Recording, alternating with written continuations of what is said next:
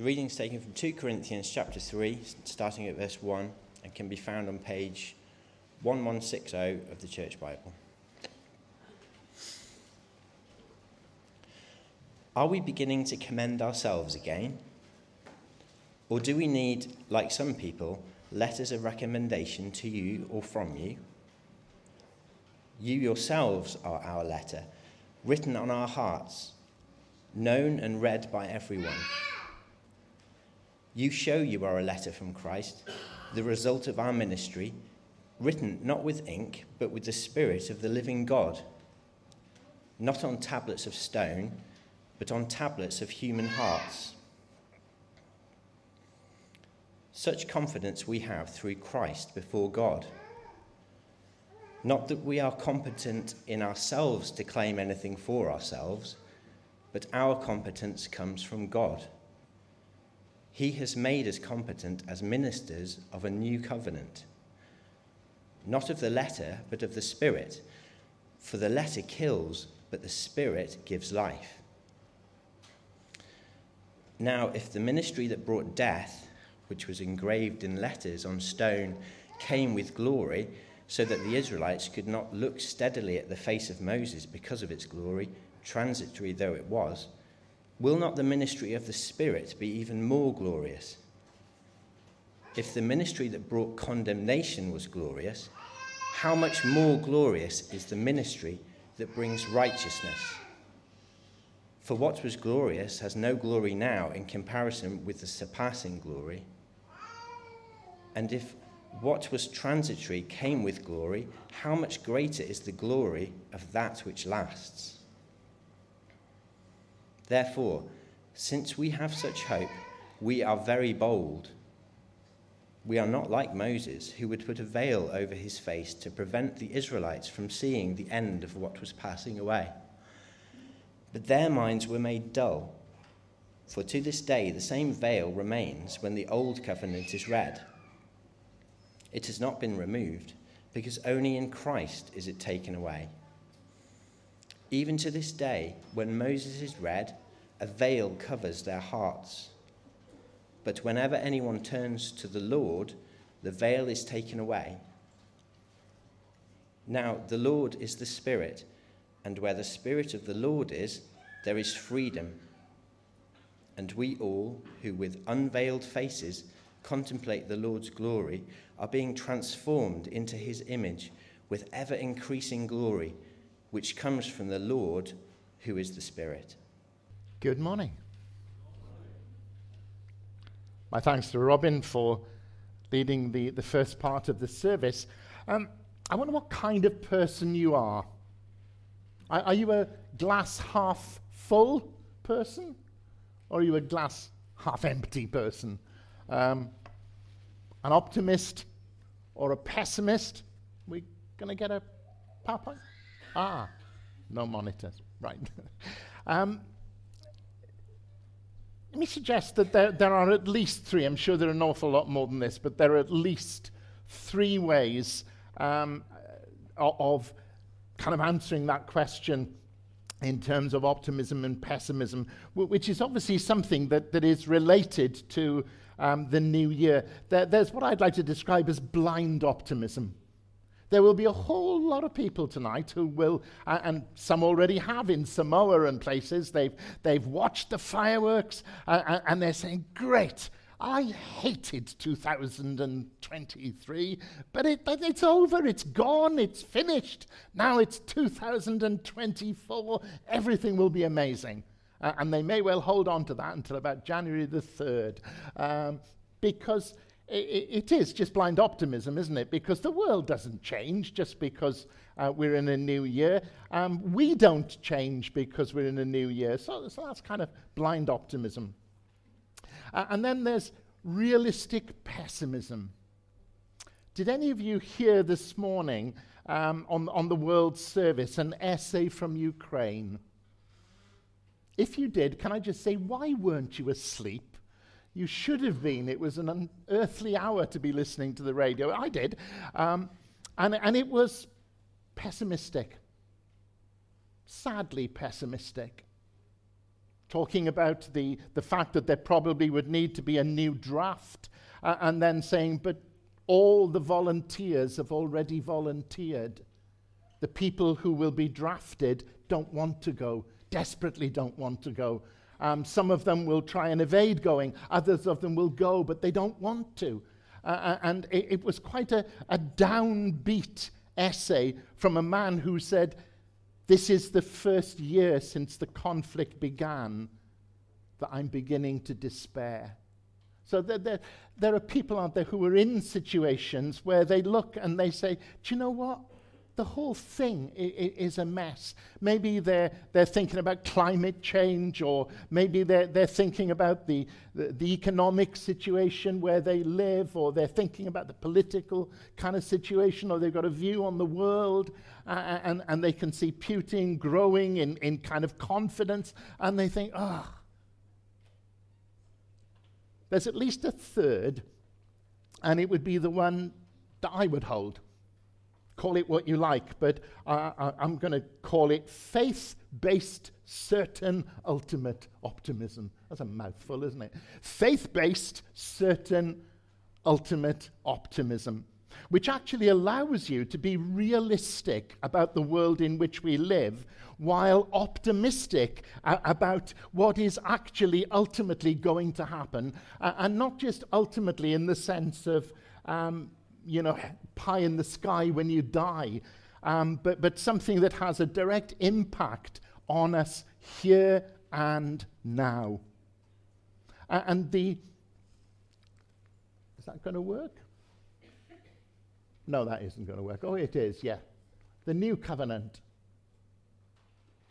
needs two ticks for each one. Okay, right.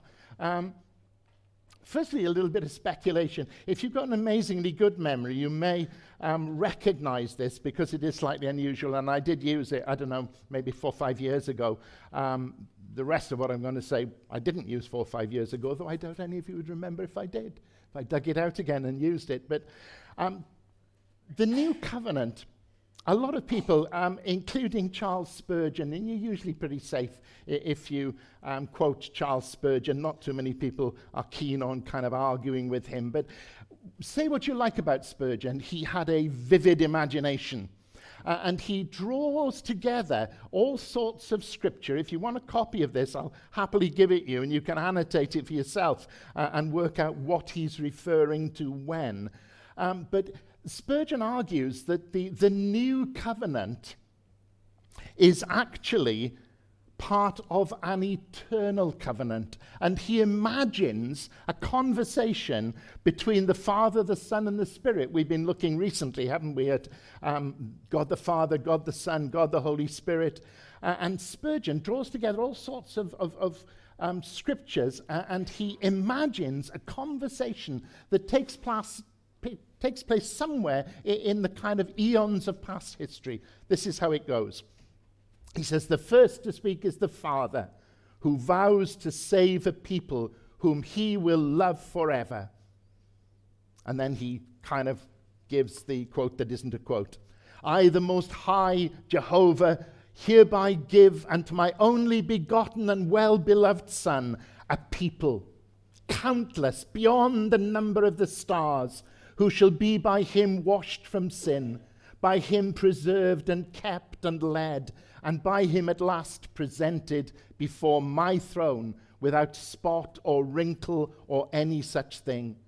I covenant by oath and swear by myself, because I can swear by none greater, that these whom I now give to Christ shall be forever the objects of my eternal love them I will forgive through the merits of his blood. To these I will give a perfect righteousness. These will I adopt and make my sons and daughters, and these shall reign with me through Christ eternally.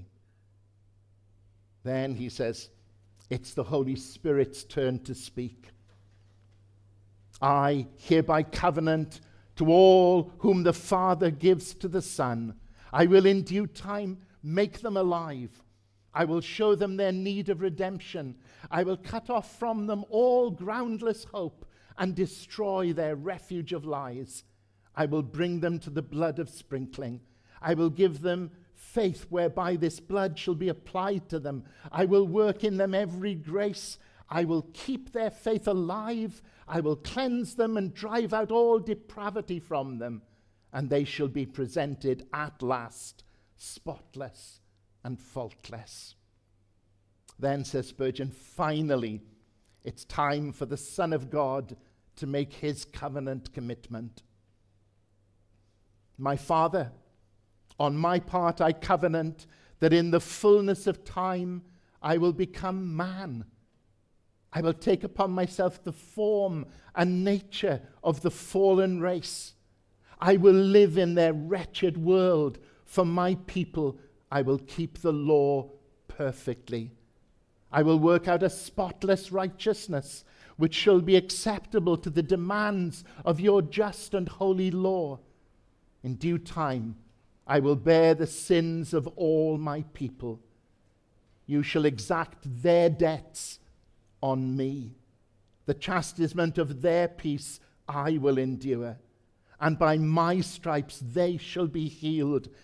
My Father, I covenant and promise that I will be obedient unto death, even the death of the cross. I will magnify your law and make it honorable. I will suffer all they ought to have suffered. I will endure the curse of your law, and all the vials of your wrath shall be emptied and spent upon my head. I will then rise again I will ascend into heaven. I will intercede for them at your right hand. I will make myself responsible for every one of them, that none of those whom you have given me shall ever be lost. But I will bring all my sheep, of whom by your blood you have constituted me the shepherd. I will bring every one safe to you at last. I, it's speculative, but it's biblical. It's just gathering together scriptures uh, uh, and putting them into a, a, a, an imagined situation. But the reality is there, and that reality is something to be grasped. Because one of the things we can say about the new covenant, ah, it helps if you don't press the little one that's got a light on it. That helps. It's promised. It's promised. The new covenant is promised in Scripture. When Jesus stands and says, A, new covenant I, I give you, he's, he's fulfilling promises that were made long, long ago. Just one example Jeremiah 31 31. Behold, the days are coming, declares the Lord, when I will make a new covenant with the house of Israel and the house of Judah the old covenant, of course, is the one that was made at Sinai. Uh, and it was not a mistake on God's part. Sometimes Christians seem to portray it as if it was a mistake. You know, that God tried the law uh, and Sinai, and that didn't work. So he thought, I'll, I'll, I'll come up with something new. No, that's the way you and I work.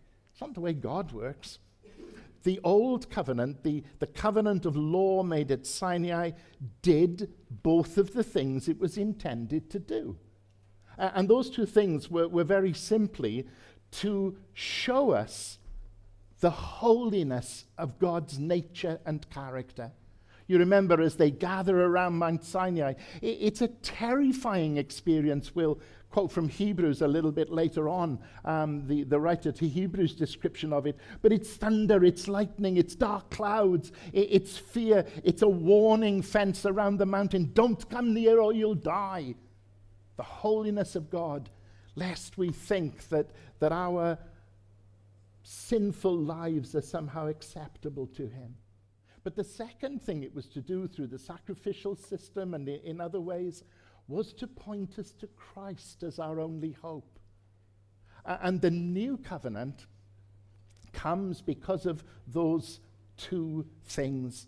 And so it, it is inaugurated. 1 Corinthians 11 is the first reference we have. In the same way, Jesus took the cup, and after he had supped, saying, This cup is the new covenant in my blood. He's saying, in effect, all that was foreshadowed in the law um, is now fulfilled.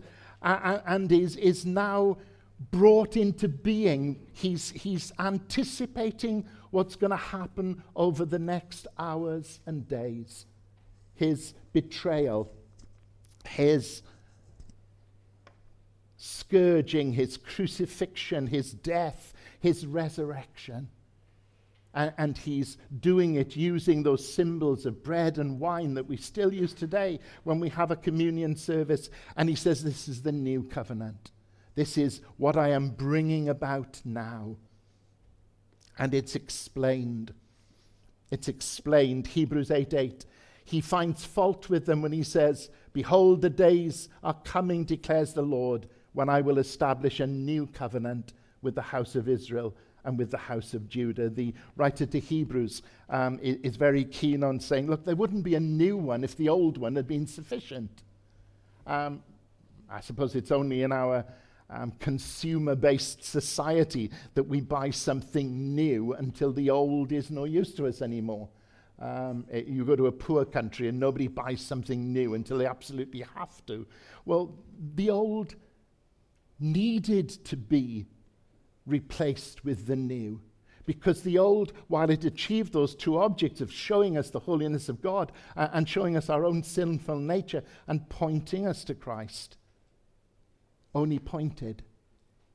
and, and the, the glory of the gospel, the, the wonder that we've been remembering over this Christmas period, the Word became flesh and dwelt among us. God stepped out of heaven as Paul says in Philippians, he emptied himself, took upon himself the form of a servant. He suffered, he died. Therefore, God has highly exalted him. The, the gospel flows directly out of the old. The new supplants the old, so that the, the law has been kept, but not by us, but by Christ. Uh, and the, the death sentence has been paid, but not by us, by Christ writer to the Hebrews says, Therefore, he is the mediator, that is the Lord Jesus, the mediator of a new covenant, so that those who are called may receive the promised eternal inheritance, since a death has occurred that redeems them from the transgressions committed under the first covenant. He has achieved what we could not achieve. It is anticipated, but it's already tasted. I, I wonder what you think on a Sunday, particularly, but um, at, at, any time, uh, when you wake up and you know, kind of rub your eyes and say, "Oh, it's church today." I, I wonder what then goes through your mind. I wonder how many of us think in these terms. This is Hebrews 12, 22 to 25. I wonder how many of us think that we are coming to Mount Zion, to the city of the living God, to the heavenly Jerusalem, to innumerable angels in festal gathering, having a party, and to the assembly of the firstborn who are enrolled in heaven, and to God, the judge of all, to the spirits of the righteous made perfect, and to Jesus, the mediator of a new covenant, and to the sprinkled blood that speaks a better word than the blood of Abel. Is that how we think of it? I, I, guess most of us, our, our, our kind of anticipation falls a little short of that. But that is the reality, isn't it? As we gather here today to worship our incarnate Lord Jesus, the Word made flesh for us, we are part of that world church. We are part of that a gathering of the firstborn. We're part of the fruits of his life and death. And we have a, a future. We, we're gathered with the spirits of those who, like us, have been made righteous. Uh, and we're in the presence of more angels than you and I can count, who are also praising and worshipping the Lord God. So, I'm a faith based, what did I say? Can't even remember it myself. I'm a faith based, certain, ultimately optimistic person. Uh, uh, and I am in terms of the new covenant, but also in terms of the new birth. New birth is essential.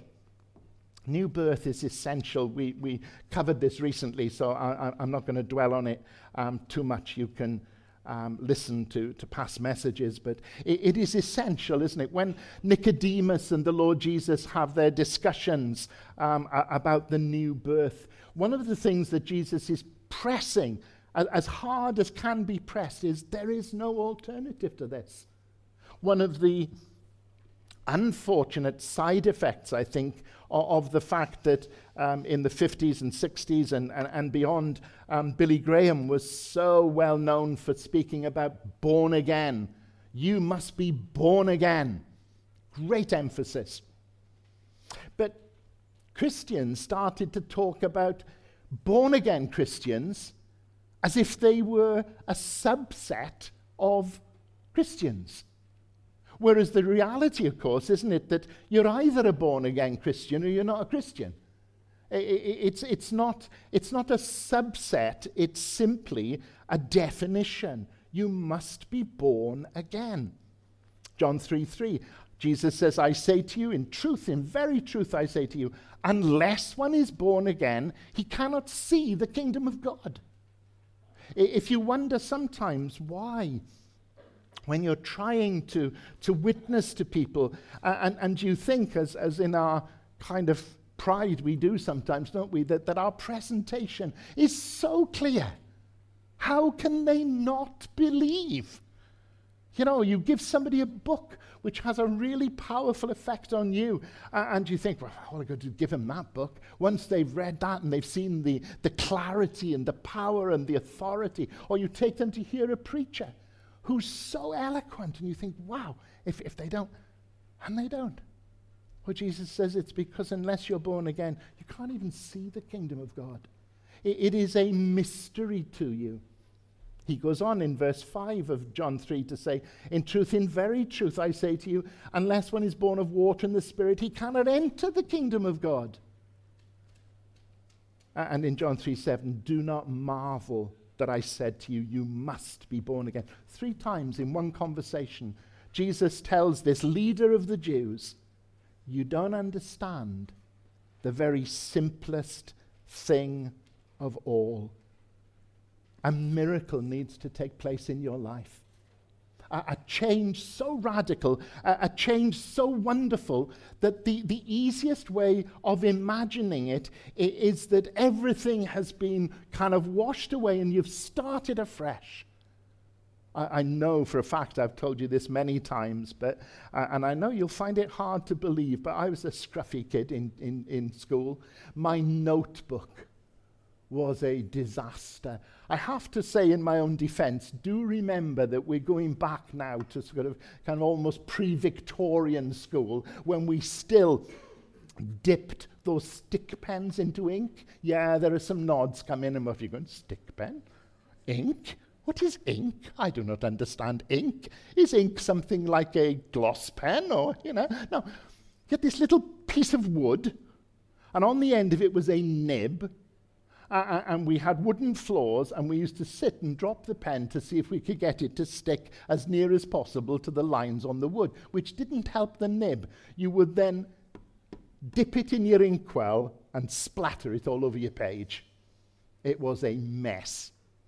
Uh, and, and the books were stapled with those little blue covers. You remember those little blue covers? Yes. I'm very distressed that it's only the much older people that are nodding and saying, I'm still with you. And the younger ones are going, don't know what he's been talking about for the last five minutes. But at the end, this tattered mess, which in all fairness I had graffitied a little bit with little doodles and so on, I'd fill in the last page of the last, very end of the book go to the front and say, Please, sir, please, miss, can I have a new book? And you would be handed a pristine new book, which stayed pristine till the end of that lesson about. And then the degradation had started, the destruction was already underway. A- and that's the trouble, isn't it? That, that when we try and just change ourselves, it doesn't last because the, the, uh, the ultimate problem is still there. We're still sinners. We're still alienated from God. We, we actually need something as radical uh, uh as can be described as born again. A whole new heart and a new mind and a new will and a new life. Uh, and the amazing thing is that Scripture says that can be not only a, a wonderful aspiration, but a present reality. 1 Peter 1 3 says, Blessed be the God and Father of our Lord Jesus Christ. According to his great mercy, he has caused us to be born again to a living hope through the resurrection of Jesus Christ from the dead. Or a little later in the same chapter, since you have been born again, not of perishable seed, but of imperishable, through the living and abiding Word of God. This new birth doesn't mean that we never sin again. But what it does mean is that our relationship with God is such now that, that we can simply keep coming back to God. I can take that dirty, mucky, graffitied exercise book of my life and I can take it to God, not just every day, but the moment I'm aware that I've got an ink blot on it, the moment I'm aware that I, have doodled um, on, the, on the cover or the, it's been bent or the staple has come out, I can take that book, which is my life, and I can take it to the Lord and I can say, Lord, make it new. And my God cleanses me from all sin and all, right, all unrighteousness and I am back in a right standing with Him. Uh, and that is my continual right as a believer, my right as a believer. To those He gave the right to become the children of God. And that's what He's done. So, uh, on an individual basis, I'm an optimist because I believe that God, by His grace, can save anyone. Anyone in, in lots of ways. For different reasons, different ones of us can kind of say with Paul, can't we, that we, we feel ourselves to be the chief of sinners or the, the least likely person to be saved. Uh, and my least likeliness comes not from the fact that I did, I did notoriously terrible things. I've never been on Interpol's most wanted uh, list in my life. I haven't got one of those dramatic testimonies. But I was a prize hypocrite. I, I, I did what I did so that people would think good of me. Not, not because I had any essential goodness. Uh, and I came from a family where I've not been able to trace a believer in my family prior to me being saved. I didn't go to church. I was under no real Christian influence at all. And yet God found me and God saved me. Uh, and if God can save me, uh, and there would be others that could stand and give different testimonies with the same conclusion, conclusion if God can save me, he can save anybody. Any one of you listening here this morning, anybody listening to, to this on the internet now or at some point in the future, don't, don't, don't dare to say, God can't save me. Don't dare to limit the grace and the mercy and the holiness and the righteousness of God. It, it, does not matter what you've done in the past, it does not matter what your motives were. If you repent and believe on the Lord Jesus Christ, the promise of Scripture is you will be saved. You will be born again. He will do it. He can do it. He has done it. So I'm individually optimistic. People that I've prayed for for years, and there's a appeared to be no change um, over my, my life and ministry. I, I've seen people who I genuinely believe with all my heart have been saved on their deathbed because the change has been so dramatic. But I would still counsel anyone not, not to think that that is what they will do because I've seen people as well die suddenly when the last thing that they've done is to spurn again the grace and the goodness of God. I don't know what happened in the last instance of their lives, but I do know that there are people in hell as well as there are people in heaven. Uh, and so my plea would be the plea of the writer to the Hebrews today, today, while it is today, don't harden your hearts. So,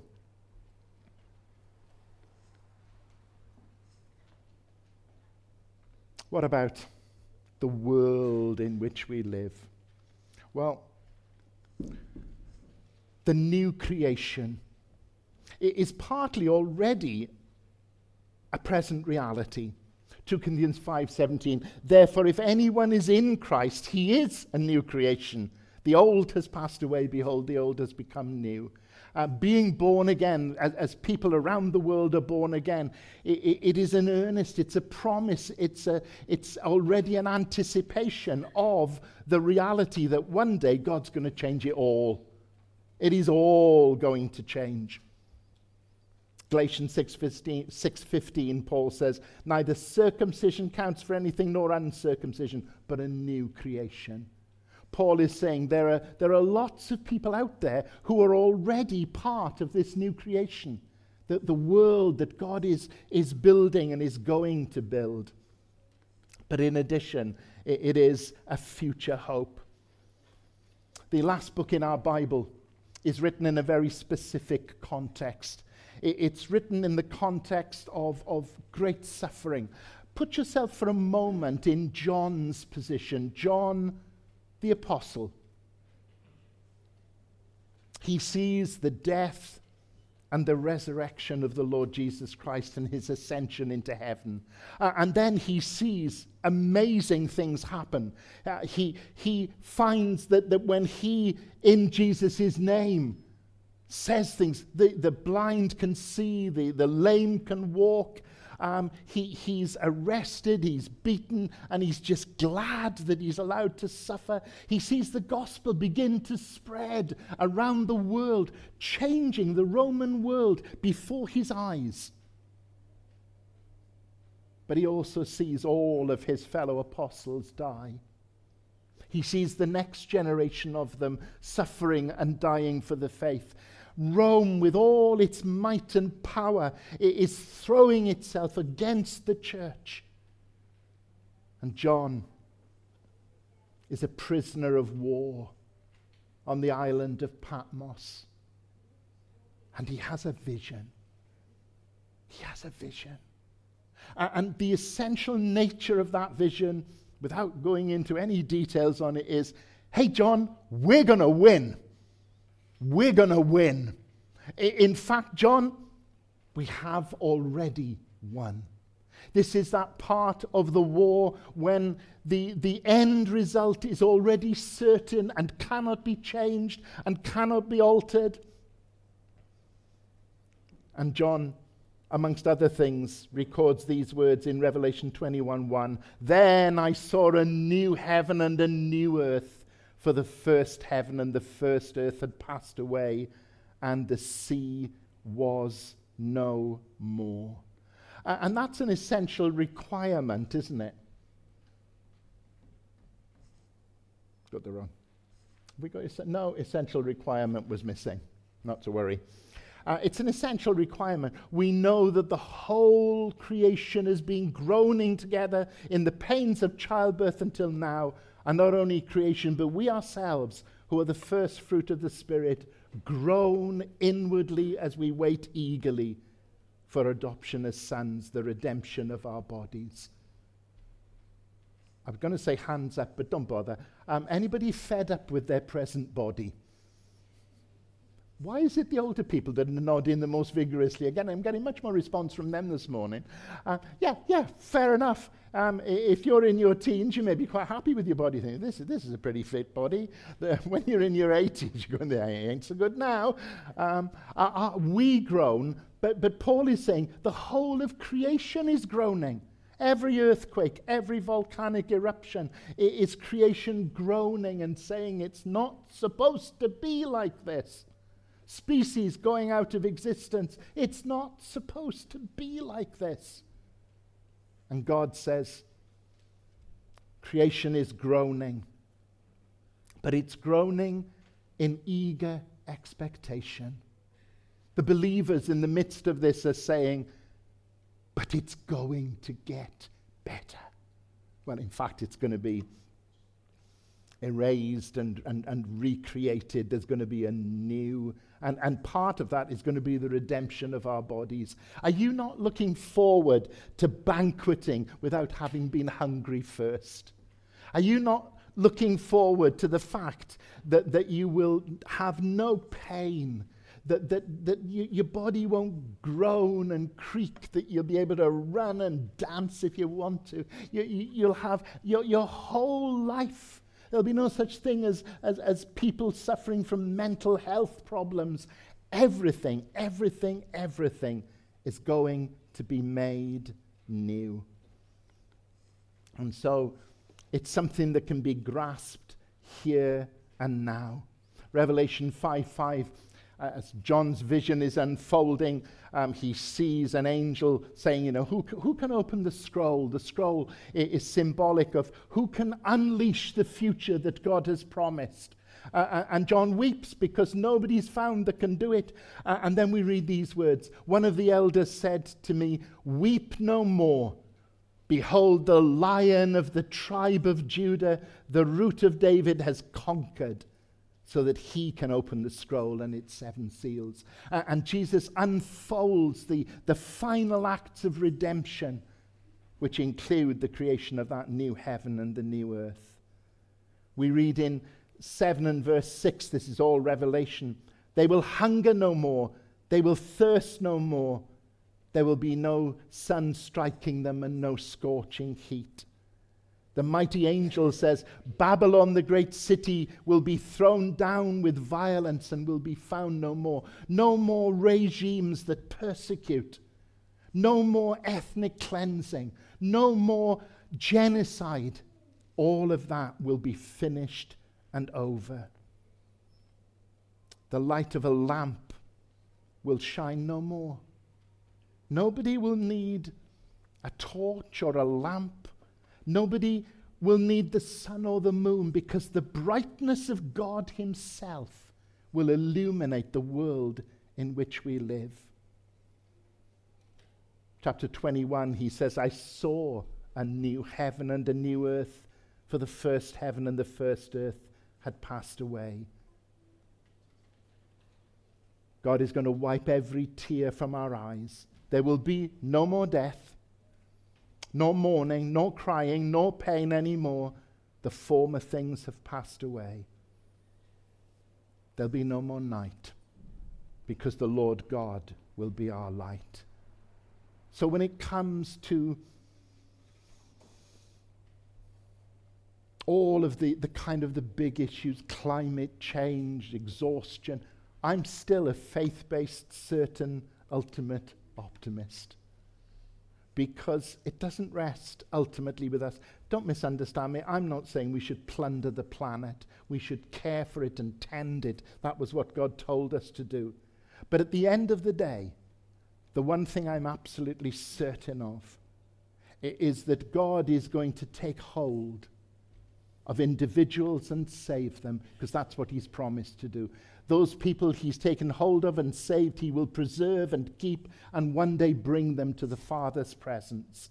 But I'm also totally convinced that this world that he made, he's going to cleanse and make anew, so that we will one day dwell in a new heaven and a new earth where sin does not exist. So, going into 2024, am I pessimistic or optimistic? Well, I'm not going to stand here and say I think it's all going to get better than it was in 2023. It may well not do. It may get worse. But ultimately, ultimately, our world is in the hands not of politicians or of potentates, but the hands of Almighty God, who has already demonstrated to us the incredible extent of his love for us by sending his own Son to suffer and die that we might be born again and become citizens with all the rights of citizenship of the kingdom of God. and inheritors of the new heaven and the new earth that He will make, not may make. Let's pray together. Heavenly Father, we thank you for the Christian hope, not a cross your fingers hope, not a touch wood hope, but a sure and certain hope based on the promises of the God who cannot, not just does not, but cannot lie. And those promises are so clear, and those promises are so wonderful, and they're individual. Repent and believe the gospel, and you will be saved. And they're universal. I will create a new heaven and a new earth. So, Lord, help us to be faith based, realistic, optimistic believers. We ask it in Jesus' name. Amen.